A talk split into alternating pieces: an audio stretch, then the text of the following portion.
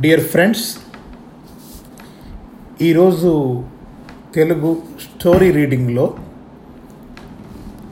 Doctor Sitaram గారు మన కోసం ఒక కథ చదివి వినిపించబోతున్నారు.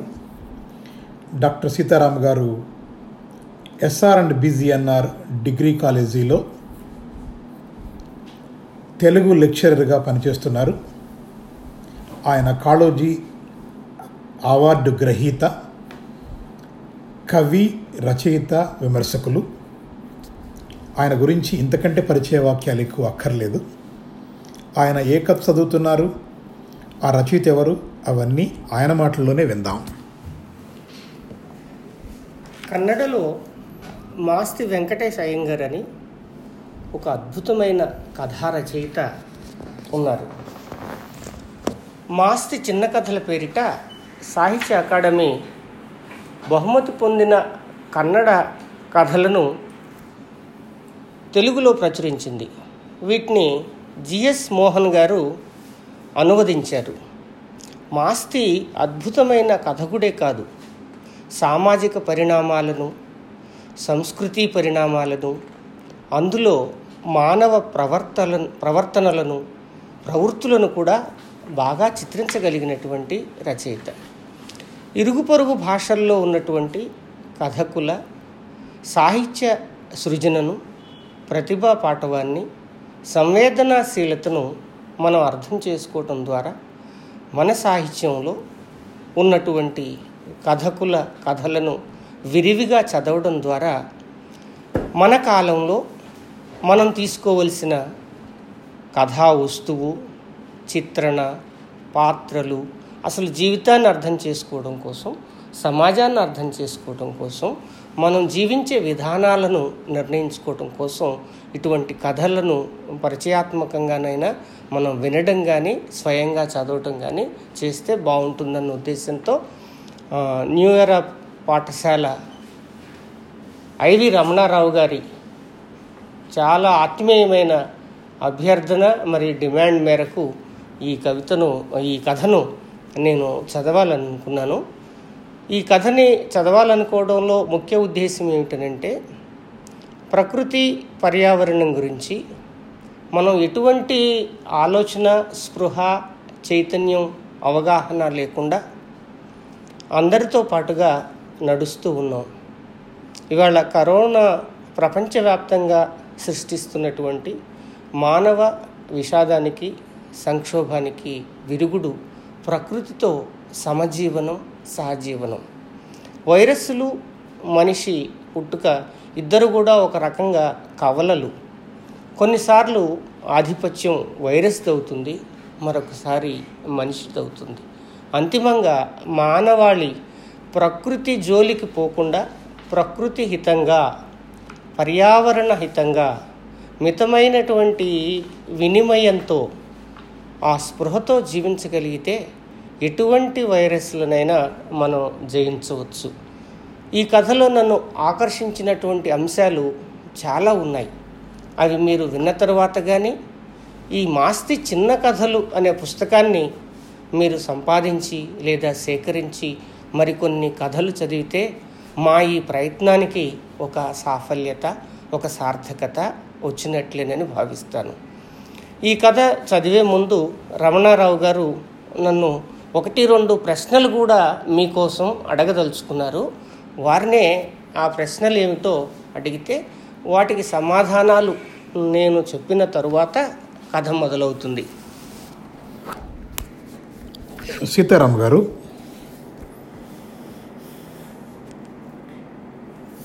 సీతారాం గారు మీరు కాకిలోకం అనే కథనే ప్రత్యేకంగా ఎంచుకోవడంలో మీ ఉద్దేశం ఏంటో చెప్తారా? తప్పకుండా సార్. మీరు మీ పిల్లల కోసం ఈ కథ చదవమని దాదాపుగా నలభై ఐదు రోజులు కావస్తోంది. తదాదిగా నేను అనేక సంపుటాలు కథలు ఏది మంచిగా ఉంటుంది ఏది పిల్లలకు ఆసక్తికరంగా ఉంటుంది ఏది ప్రయోజనకరంగా ఉంటుందని తిరగేస్తూ పోయాను. కానీ వాటి నిడివి రీత్యా కానీ తరువాత వాటిల్లో ఉన్న అంశాల క్లిష్టత వల్ల కానివ్వండి ప్రతి కథ ఇది కాదు ఇది కాదు ఇది కాదు అనుకుంటూ నేను కొన్ని వందల కథలు ఈ నలభై ఐదు రోజుల్లోనే చూడడం జరిగింది. పూర్తిగా చదివానని చెప్పట్లేదు నేను. చదవడానికి చదువుతున్నప్పుడు ఆ శ్రోత వినడానికి కావలసిన అంశం కూడా కథలో ఉండాలని భావించటం చేత నేను ఆ రకంగా చేయవలసి వచ్చింది. కాకి లోకంలో రెండే పాత్రలు ఉన్నాయి ఈ రెండు పాత్రలు దాదాపుగా వయస్సు మళ్ళినటువంటి పాత్రలు. ప్రకృతిలో ఉండేటటువంటి విషయాలను వాళ్ళు ఎంత సన్నిహితంగా పట్టించుకున్నారో. ఇది ఒక రకంగా ప్రతీకాత్మక కథ. మనకంటే భిన్నంగా ఉన్నటువంటి వాటిని మనం బ్రతకనివ్వని స్థితి ఒకటి ఇందులో చిత్ర చేశాడు మాస్తి వెంకటేశయ్య గారు. అలాగే ఒక కథను ఎలాగా పాఠకుల దృష్టిలో హత్తుకుపోయేటట్టుగా చెప్పవచ్చో కూడా ఆయన రచన నైపుణ్యం నన్ను ఆకట్టుకోవడం చేత ఈ కథను తీసుకున్నాను సార్. చాలా సంతోషం సీతారాం గారు.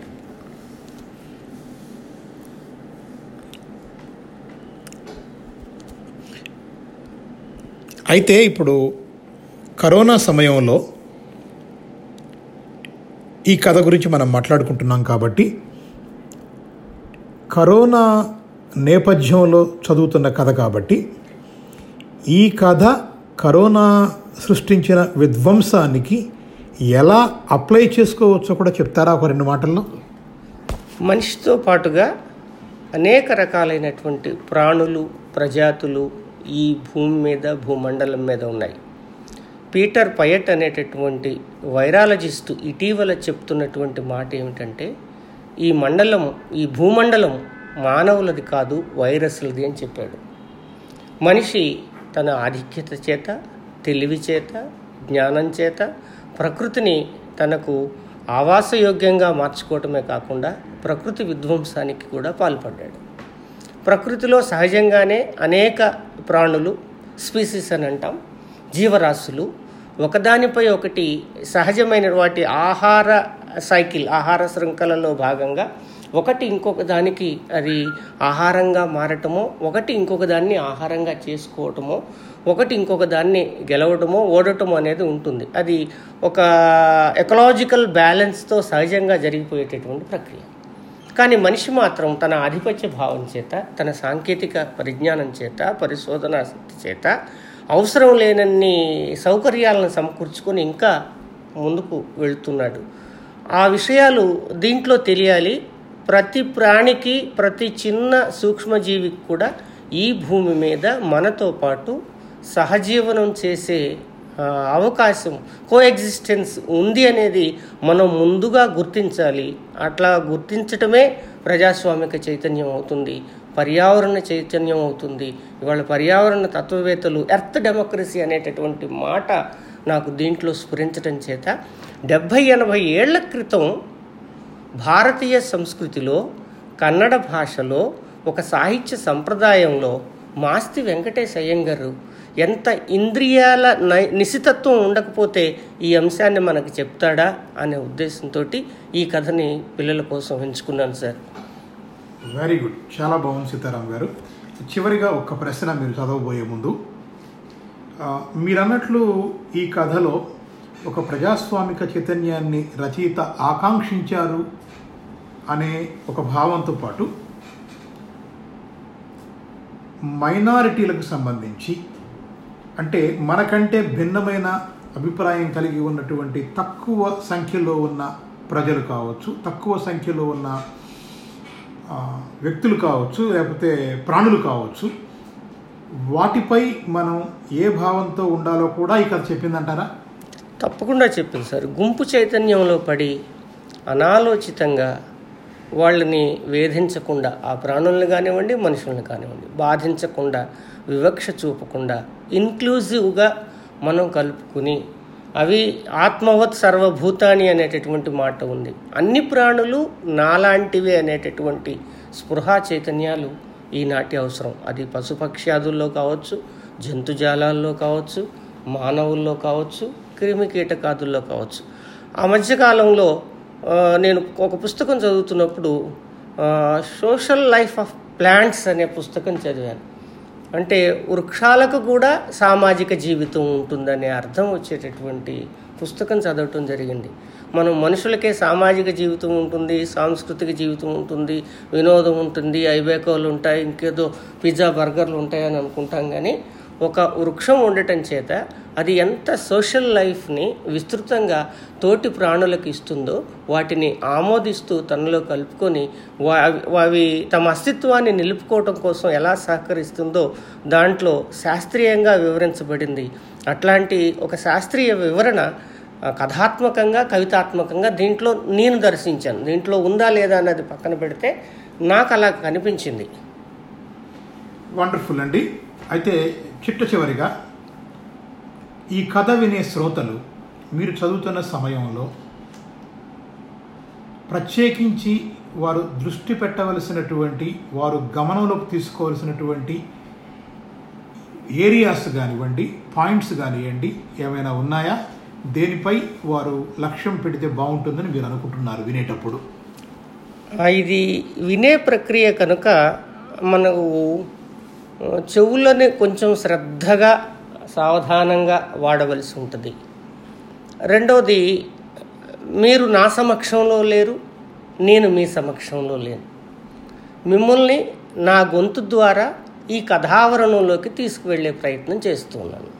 చేస్తున్నప్పుడు పాత్రల పరిచయం కానివ్వండి వాతావరణం కానివ్వండి కొత్త పాత్రలు ఏవైనా వస్తే ఏమి చెప్తున్నాడు ఎలా చెప్తున్నాడు ఏది చిత్రిస్తున్నాడు ఎందుకు చిత్రిస్తున్నాడు లాంటివి కళ్ళు మూసుకొని మీరు వినగలిగితే మీకు కథ స్వరూపం కథ ఆత్మ వింటున్నటువంటి వారికి బోధపడుతుందని నేను భావిస్తున్నాను సార్. ధన్యవాదాలు. మీకు ఇప్పుడు కాకి లోకం అనేటటువంటి కథలోకి మనం ప్రవేశిద్దాం.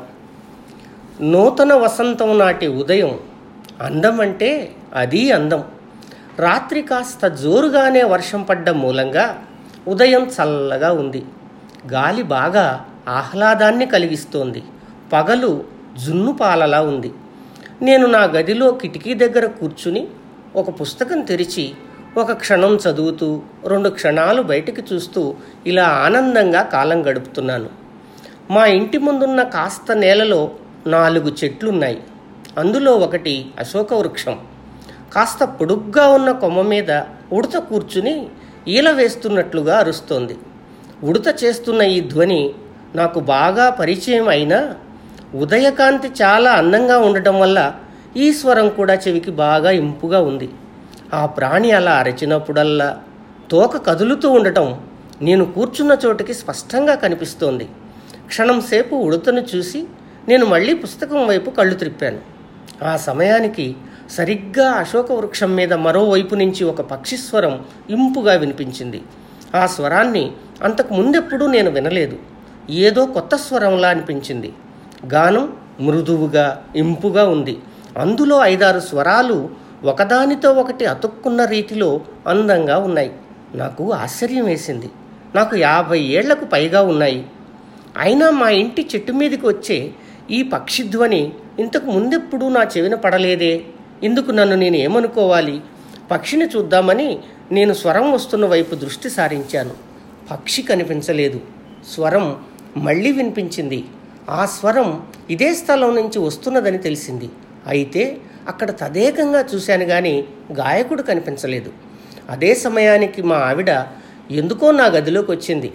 నేను ఆమెకి ఈ పక్షి విషయం తెలిపాను. దాని గానం ఎంతో ఇంపుగా ఉంటుందని చెప్పాను. ఆమె అవును ఆ పక్షి ఇక్కడికి క్రిందటి సంవత్సరమే వచ్చింది. ఈ మారు మళ్ళీ వచ్చింది. మరి చిన్న పెట్ట అంటే చిన్న పెట్ట. బాగా అందంగా ఉంది అన్నది. నేను అది అప్పుడు ఆ ఆకుల మధ్య ఉంది. చూద్దామంటే కనిపించడం లేదు అంటూ చెట్టుకు ఒకవైపు వేలు చూపించాను. మా ఇంటావిడ అవును అది కనిపించడం లేదు. ఆకులు ఆకై కలిసిపోయి ఉంటుంది అని చెప్పి నా పక్కన నిల్చుని నేను చూపించిన వైపు తదేకంగా చూసింది. క్షణం తర్వాత అదిగో అక్కడుంది. మనకు అటువైపుగా కూర్చుంది. ఆ చిన్న కొమ్మ చివర్లో పచ్చగా ఉన్న చోట తెల్లగా కనిపిస్తోంది కదా? అదిగో దాని మీద అంది. అవును అది అక్కడ కూర్చుంది. ఆమె చూపించకనే దాన్ని గుర్తించి చూసేంతటి చూపు నాకు లేదంతే. అదేమిటి? నిజంగా అది ఒక పక్షి అనేంత పరిమాణం ఉన్న ప్రాణి కాదు. పేరుకు ఒక పక్షి. సృష్టిలో ఇదెంత విచిత్రకమైన ప్రాణి? ఈ ప్రాణి ఒక పరిపూర్ణమైన పక్షి. అయినా దాని మొత్తం పరిమాణం నా చేతి బొటన వేలి కంటే ఎక్కువగా లేదు. చుట్టూ ఆకులు వాటి మధ్య ఇదొక ఆకు. పరికించి చూస్తే మాత్రం అదొక సుందరమైన పేరు లేని ఏదో ఒక రకపు రంగున్న ఆకు మీద కేసరి బంగారు నీలం రంగున్న గీతలు పక్కపక్కగా ప్రకాశిస్తుండటం కనిపించింది. నేను దీన్నేమని పిలుస్తారు? అన్నాను. మా ఆవిడ నాకు తెలియదు అంది. ఆమెకేమిటి? నిజంగా ఎవరికీ తెలియదు మనం కాకికి పేరు పెట్టాం. చిలుకకు పేరు పెట్టాం. కోకిలకు గోరువంకకు ఒక్కొక్క దానికి ఒక్కొక్క పేరు పెట్టాం. పక్షి జాతిని గురించిన మన ఆసక్తి ఇంతకంటే హద్దు దాటలేదు. మన దృష్టికి రాని పక్షి అందంగా ఉండొచ్చు ఇంపుగా పాడొచ్చు. అయినా వాటికి మన దృష్టిని ఆకర్షించే యోగ్యత రాదు. వసంతం నడుస్తున్న కొద్దీ ఈ చిన్ని పిట్ట మా చిన్న తోటకి మళ్ళీ మళ్ళీ రావటం కనిపించింది. అది మళ్ళీ వచ్చేసరికి ఒకటిగా రాలేదు. ఒక ఆడ మగ జతగా వచ్చాయి. ఈ ఆడ మగ ఈ సంవత్సరం ఒకటిగా ఉండడానికి నిశ్చయించినట్టు కనిపించింది. తమ సంసార సుఖానికి మా ఇంటి ఆవరణం యోగ్యమైన స్థలమని ఎన్నుకున్నట్టు అనిపించింది వీటి ఈ నిర్ణయం వల్ల నాకు సంతోషం కలిగింది. కొద్ది రోజులు గడిచాయి. ఎన్ని వారాలు గడిచాయని నేను ఖచ్చితంగా చెప్పలేను.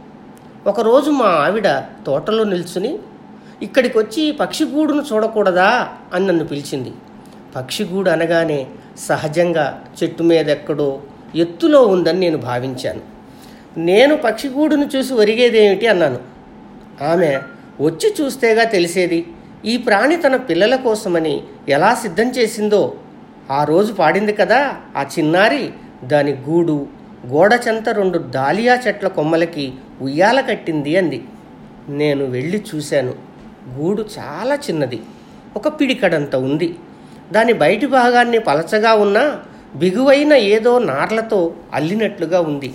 అల్లిన రెండు నార్లతో అటు ఇటు దాన్ని అక్కడ గోడ ప్రక్కలో జతగా పెరిగిన రెండు డాలియా పూల చెట్ల మధ్య రెమ్మలకు కట్టింది. గూటి లోపలి భాగంలో సున్నితమైన మృదువైన ప్రత్తి మెత్త ఉంది. దాని మీద రెండు చిన్న గ్రుడ్లున్నాయి గూటికి ఒకవైపు దాని నోరు డాలియా చెట్టు ఆకులు రెండు దాన్ని మరుగుపరుస్తున్నాయి. గూడు అంతగా భద్రమైందేమీ కాదు. అయినా అది ఎండకు గాలికి గుడ్లకి మాత్రం హాని కలగకుండా కాపాడడానికి యోగ్యంగా ఉంది. నేలకు చాలా దగ్గరలో ఉండటం వల్ల అది చాలా భద్రంగా ఉందని చెప్పడానికి వీల్లేదు. అయితే ఒక పక్షి ఇలా నేలకి ఇంత దగ్గరలో గూడు కట్టిందని ఊహించటం అసాధ్యం. అందువల్ల దాని నేల తగినంత సురక్షితమైందనే చెప్పొచ్చు. గూడు ఇక్కడ ఉందని ఒక పిల్లికి కాస్త తెలిసినా గుడ్ల కథ ముగిసినట్టే. అయితే పక్షులు ఈ అపాయాన్ని లెక్కించకపోవడానికి కారణం ఉండాలి. చెప్పుకోదగినంత భద్రంగా లేని ఈ గూడు మరెక్కడో ఉండటం కంటే ఇక్కడ ఉండడమే క్షేమమనిపించింది. అశోక వృక్షం మీదనో పనస చెట్టు మీదనో సంపెంగ చెట్టు మీదనో ఎత్తులో గూడు కట్టి ఉంటే దానికి గాలి వల్ల ఎక్కువ అపాయం ఉండేది. దానికి తోడు కోతుల గుంపు దాన్ని పెరిగి పారవేసే అపాయం మరింత అధికంగా ఉండేది. మా ఈ చెట్ల మీద కాకులు గూళ్ళు కడతాయి. రెండు మూడు వారాలకు ఒకసారి కోతుల గుంపు వచ్చినప్పుడు ఇక్కడ జరిగే రభస ఇంతంత కాదు. ఆ దాడిలో బయలుదేరే అరుపులు కేకలు కలవరం చెప్పశక్యం కాదు. మా చిన్నారి పక్షిగూటికి ఇలాంటి అపాయం ఏదీ లేదు. ఇదైన కొద్ది రోజుల తర్వాత మా ఆవిడ నాతో గూటిలోని రెండు గుడ్లలో ఒకటి ఎలాగో జారి కింద పడిపోయి పగిలిపోయిందని అంది. మరో గుడ్డు జాగ్రత్తగా ఉందని చెప్పింది. తండ్రి పక్షి తల్లి పక్షి గూటికి కాసేపైనా వచ్చిపోతుండేవి. అయితే అవి వచ్చిపోయే వేళలు మాకు తెలిసేవి కాదు. పైగా అవి రెండు జతగా రావడం మాకెప్పుడూ కనపడలేదు. తండ్రి కానీ తల్లి కానీ ఒక్కొక్క మారు వచ్చి అశోక వృక్షం మీద ఒక కొమ్మ మీద కూర్చొని గూటి వైపు చూస్తుండటం అప్పుడప్పుడు కనిపిస్తుండేది. వసంత కాలారంభంలో చాలా ఇంపుగా పాడిన పక్షి ఈ రోజుల్లో పాడినట్లుగా మాకు వినిపించలేదు. మళ్ళీ కొద్ది రోజులు గడిచాయి. ఎన్ని రోజులని నేను చెప్పలేను. ఒకరోజు మధ్యాహ్నం నేను గదిలో పడుకొని సమయంలో మా చుట్టూ ఉన్న కాకులు భయంకరమైన కోలాహలం చేస్తుండటం నాకు వినిపించింది. మా ఇంటి పనస చెట్టు మీద ఒక కాకి గూడు కట్టింది. ఈ కారణం చేత పదిహేను ఇరవై రోజులుగా అక్కడ దాని దర్బారు అంతా ఇంత కాదు. పనస మొక్కని నాటిన వాళ్ళం మేము పెంచిన వాళ్ళం మేము అయినా మేము దాని దగ్గరికి వెళ్ళడాన్ని ఆ కాకి సహించేది కాదు. వెలలేని తన గుడ్డునో తోడులేని తన పిల్లనో ఏమైనా చేయడానికే మేము అక్కడ తిరుగుతుంటామని ఈ ప్రాణి ఊహ. ఆ పదిహేను రోజుల్లో ఒకరోజు నేను ఆ పనస చెట్టు కింద ఉన్న బండ మీద కూర్చుని ఉంటే కాకి ఎగిరొచ్చి నా తల మీద తన్ని పారిపోయింది. ఈ చెట్టు మీద నా గూడుంది. ఆ గూట్లో నా గుడ్లున్నాయి. ఈ చెట్టు దగ్గరికి రావడానికి నాకు తప్ప మరొకరికి ఏ అధికారం ఉంది అన్నట్టుగా ఉంది కాకి దృష్టి. ఆ రోజు మధ్యాహ్నం కాకులు లేపిన భయంకర కోలాహలాన్ని నేను విని పనస చెట్టు దగ్గరికి కోతుల గుంపులు వస్తున్నాయే అని అనుకున్నాను. నేను లేచి వెళ్ళి చూడలేదు. కోలాహలం అధికమైంది. చుట్టుప్రక్కల నుంచి వచ్చిన కాకులు ఒక సైన్యంలా చేరి తమ కర్ణ కఠోర కర్కశ ధ్వనులతో భీకర ఘోష చేస్తున్నాయి. ఆ ఘోషలో క్షోభ క్రోధం ద్వేషం నిండి కనిపిస్తోంది. చెవులు చిల్లులు పడే ఈ ఘోష ఎంతసేపైనా నిలిచిపోక కొనసాగుతూ ఉండడం వల్ల నేను సంగతి ఏమిటని చూడడానికి పడక మీద నుంచి లేచి పడసాలలోకి వచ్చాను. పనస చెట్టు కొమ్మ మీద నుంచి ఒక కాకి మా ఇంటి బయటి వైపు గోడకు అటు ప్రక్క నేల మీద ఒకవైపు జోరుగా ఎగిరింది. కావు కావమంటూ అరుస్తూ అక్కడ దేన్నో ముక్కుతో పొడిచి ఇటు సంపంగి చెట్టు మీదకి ఎగురొచ్చింది. క్షణం తర్వాత ఇంకో కాకి సంపంగి చెట్టు మీద నుంచి అదేవిధంగా అదే చోటుకు ఎగిరింది అదే విధంగా పొడిచింది అదే విధంగా అరిచింది. ఎగిరి మరోవైపుకు వెళ్ళి కూర్చుంది. తక్కిన కాకులు చుట్టూ ఉన్న చెట్ల మీద కూర్చొని తమ కూతలతో వీటికి మేళం సమకూర్చాయి. నేలకు ఎగిరిన కాకులు దేన్ని పొడిచాయి? ఇది నాకు తెలియలేదు. ఏమిటి ఇవెందుకిలా అరుస్తూ విసుగు పుట్టిస్తున్నాయని నేను చుట్టూ కలయి చూశాను. ఎదురింటి సంపంగి చెట్టు మీది ఒక కొమ్మ మీద మా రెండు చిన్నారి పక్షులు కూర్చొని ఉండటం కనిపించింది. అవి ఆ కాకులు పొడిచిన నేల వైపు చూస్తున్నట్టు నాకు అనిపించింది. ఆ సమయానికి మా ఆవిడ ఇంట్లోంచి బయటకు వచ్చింది చెట్ల దగ్గరికి వెళ్ళి కాకుల్ని బెదిరించి తరిమింది. గోడ మీద ఒరిగి అవి ఎగిరి పొడిచిన స్థలాన్ని చూసింది. పడసాల నుంచి నేను ఆమెను ఏమిటదేని అని అడిగాను.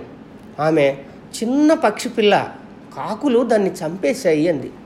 పసికూన రెక్కలు వచ్చాయి ఎగిరి చూద్దామని బయటకు వచ్చిందేమో తల్లి తండ్రి దాన్ని రమ్మని బయటికి పిలిచాయేమో? సంగతి ఏమిటి మరి? ఇలాంటి ప్రయత్నం అపాయకరమనే విషయం పక్షిపిల్లకు తెలియకపోవచ్చు. పెద్దవైన తల్లిదండ్రులకు తెలిసి ఉండాలి కదా. నాకు భరించరాని దుఃఖం నోరు మెదపడానికి కాలేదు. అలాగే కాకుల మీద పట్టరాని కోపం. నేను చిన్నవాడినై ఉంటే బహుశా పనస చెట్టెక్కి ఆ కాకి గూటిని ధ్వంసం చేసి గుడ్లను పారేసి పగ తీర్చుకుని ఉండేవాణ్ణి. పాపిష్టి జంతువుల. ఈ చిన్ని పక్షి చిన్నారిని ఈ పిశాచాలు చంపాల్సిన అవసరం ఏమొచ్చింది? తమ ధ్వనిలాగా కఠోరం కాని ధ్వని లోకంలో ఉండటం వద్దంటున్నాయా ఏమిటివి? తమ కంటే గుణవంతుడంటే మనుషులకి వాడి మీద ద్వేషం. పక్షులు కూడా మనుషులలాగా ఉండవచ్చునా? నీకు పుణ్యం ఉంటుంది పొడవద్దు. కావు కావుమనే కేక చాలు. విజయం వేగానికి శక్తికి లభిస్తుంది. మరో గుణం అవసరం లేదు. పాట పాడే చిన్నారి పక్షికి లోకంలో స్థానం లేదు. స్థానం ఏదైనా ఉంటే అది కాకులకు మాత్రం పరిమితం. కాస్త మిగిలితే అది కోతులకు అవసరం. ఇలా మనస్సులో చేదును మింగుతూ నేను ఎదురింటి సంపంగ చెట్టు వైపు తిరిగి చూశాను. చిన్నారి పక్షి తల్లి. తండ్రి కూర్చున్న చోటే కూర్చొని ఉన్నాయి. వాటి కళ్ళు నేల మీద తమ పసికందు చచ్చిపడ్డ స్థలాన్నే చూస్తున్నాయి.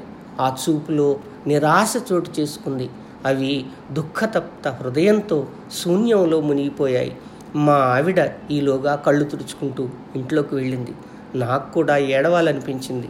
పక్షుల నిరాశ హృదయ శూన్యత నా జీవితాన్ని నా హృదయాన్ని ఆవరించింది. Thank you thank you sir